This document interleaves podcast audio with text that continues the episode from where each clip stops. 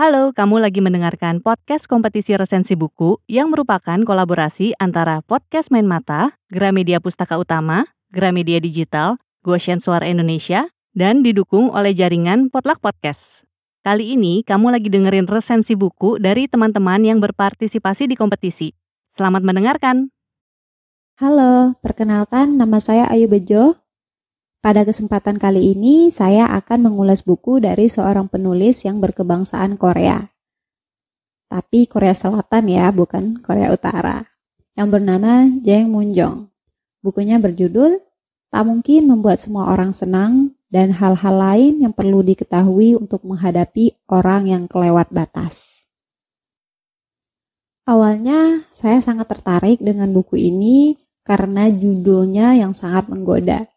Siapa sih yang tidak akan melirik jika judulnya saja sudah mendeskripsikan kehidupan kita sehari-hari? Namun, setelah membaca beberapa lembar pertama, saya sangat tidak menyangka kalau buku ini sangat emosional bagi saya. Jeng Munjong sangat ahli bercerita. Kita seperti diajak membaca buku hariannya semua perasaan, kejadian, dan kehidupannya ia ceritakan dengan kata-kata yang seakan-akan kita juga ikut mengalaminya. Buku ini secara subjektif hampir 100% merupakan opini dari Jeng Munjong sendiri. Mungkin ada beberapa terlampir referensi dari buku, jurnal, maupun beberapa kejadian nyata. Jeng Munjong mengawali buku ini dengan prolog bagaimana menghadapi orang kasar yang kita temui dalam kehidupan sehari-hari. Karena sejatinya, kita sering bertemu orang kasar dalam kehidupan kita sehari-hari. Ada orang yang melewati batas karena mengabaikan kenyataan bahwa jarak psikologi setiap orang itu berbeda-beda. Nah, apakah kita bisa memberitahu mereka bahwa mereka sudah melewati batas tanpa bersikap emosional? Itulah yang akan dibahas oleh Jeng Munjong dalam bukunya ini. Jeng Munjong membagi menjadi lima pembahasan atau bisa dikatakan lima cara atau tips untuk bisa menghadapi orang-orang yang kelewat batas. Yang pertama ialah tidak perlu menjadi orang baik. Orang kasar sebenarnya tidak terlahir kasar. Manusia berganti pakaian sesuai peran, tetapi ada kalanya mereka lupa melepas pakaian tertentu. Kita sering kan melihat seorang CEO yang masih bersikap seperti pemimpin perusahaan ketika sudah berada di rumah atau ketika pergi menemui teman-temannya. Semakin sedikit orang yang bisa mengendalikan sikap seiring bertambahnya usia atau semakin tinggi posisi mereka. Karena mereka semakin merasa bahwa diri mereka benar dengan begitu, sikap mereka pun semakin semena-mena. Nah, sikap semena-mena yang membesar bagikan balon kemudian akan terbang tinggi yang membuat orang-orang lain terlihat kecil di bawahnya. Penyelewengan kekuasaan akan terus terjadi jika kita tidak menghentikannya. Sikap semena-mena tersebut harus dihentikan agar tidak menjadi kebiasaan yang buruk mengapa mengekspresikan diri dengan tegas terasa meresahkan. Pada bagian ini, Jeng Munjong sangat menampilkan sisi feminisnya. Ia mengambil beberapa contoh dari beberapa kejadian. Salah satunya ialah seperti karyawan wanita yang mengutarakan kritik yang sama seperti karyawan pria akan dicap emosional dan lancang. Berbeda jika karyawan pria yang mengusulkan kritik tersebut. Menurutnya, pada kenyataannya wanita menghabiskan lebih banyak waktu memikirkan cara menyampaikan apa yang ingin disampaikan daripada apa yang sebenarnya ingin disampaikan. Akhirnya, mereka tidak jadi menyampaikan apa-apa karena mereka lebih takut dianggap lancang, takut dibenci gara-gara mengutarakan pendapat dengan tegas. Lewat buku ini juga saya jadi tahu bahwa obsesi mengendalikan segalanya sering kali menyebabkan kelainan makan. Tentu saja, selain persepsi yang salah pada tubuh sendiri, rasa kesepian, ketidakpuasan pada kenyataan juga sering menyebabkan kelainan makan. Karena pada dasarnya, kebanyakan dari kita tidak tahu bagaimana meredakan beban jiwa. Pada akhirnya kita pun berusaha menimbunnya dengan makanan. Menurut Jeng Munjong, kita tidak perlu menjadi orang baik. Karena orang baik sibuk memikirkan orang lain sampai mereka melupakan keinginan mereka sendiri. Orang baik tidak terbiasa membiarkan diri mereka menentukan pilihan hidup.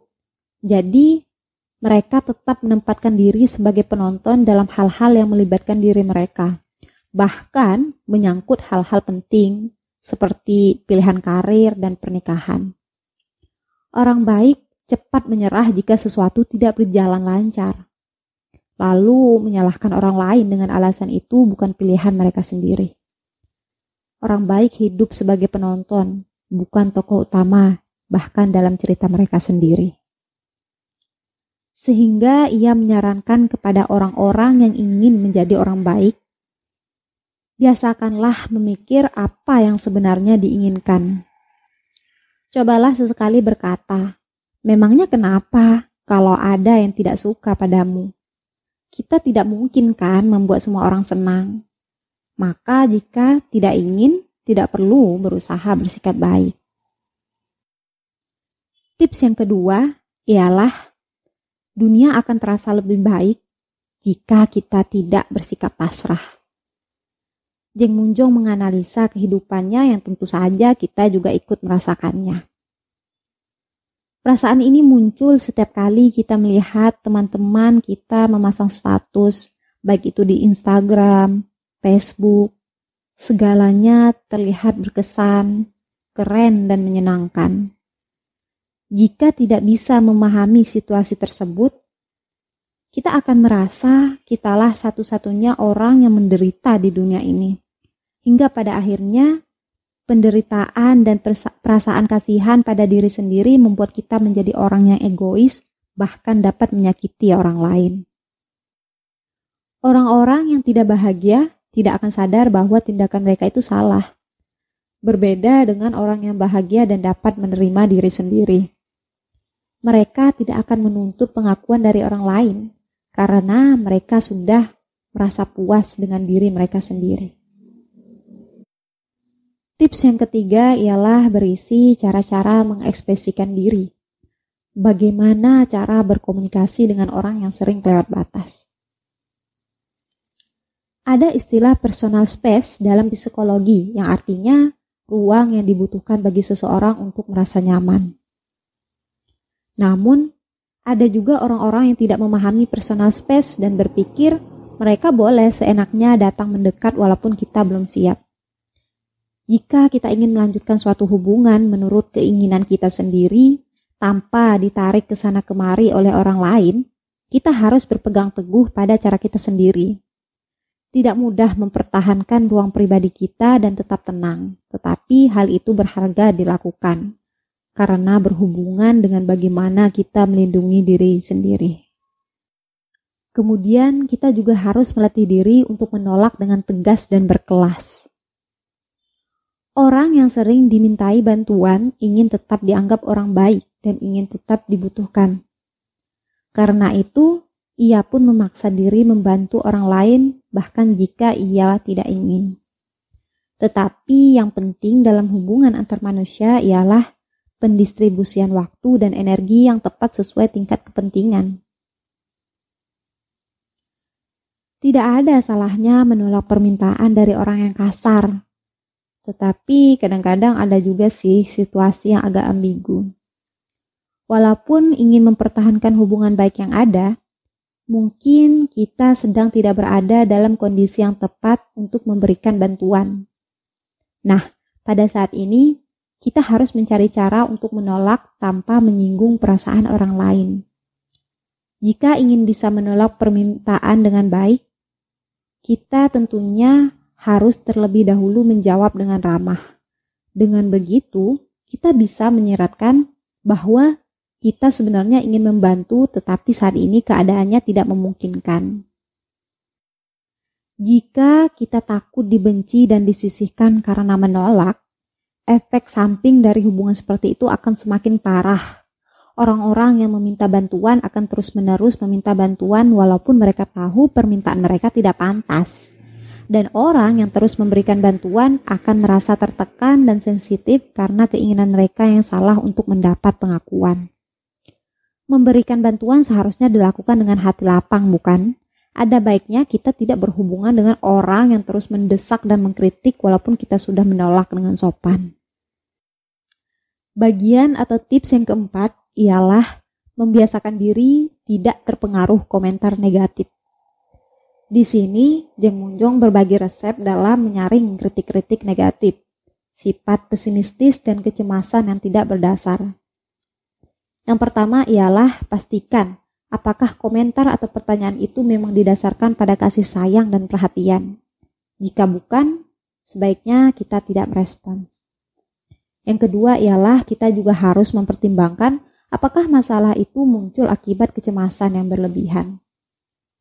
Kita harus mengecilkan suara-suara di sekeliling kita supaya kita bisa mendengarkan suara-suara yang penting. Karena terkadang kita harus mendiamkan orang-orang yang ingin ikut campur. Jika tidak begitu, suara kita tidak akan pernah kita dengar dan akan tenggelam. Bagian terakhir ialah cara menghadapi orang kasar dengan senyuman. Dalam hidup, kita pasti bertemu dengan orang kasar. Mereka menyakiti kita, mempermalukan kita, bahkan mereka juga menggoncang kepercayaan kita. Ada banyak cara menghadapi orang-orang seperti itu.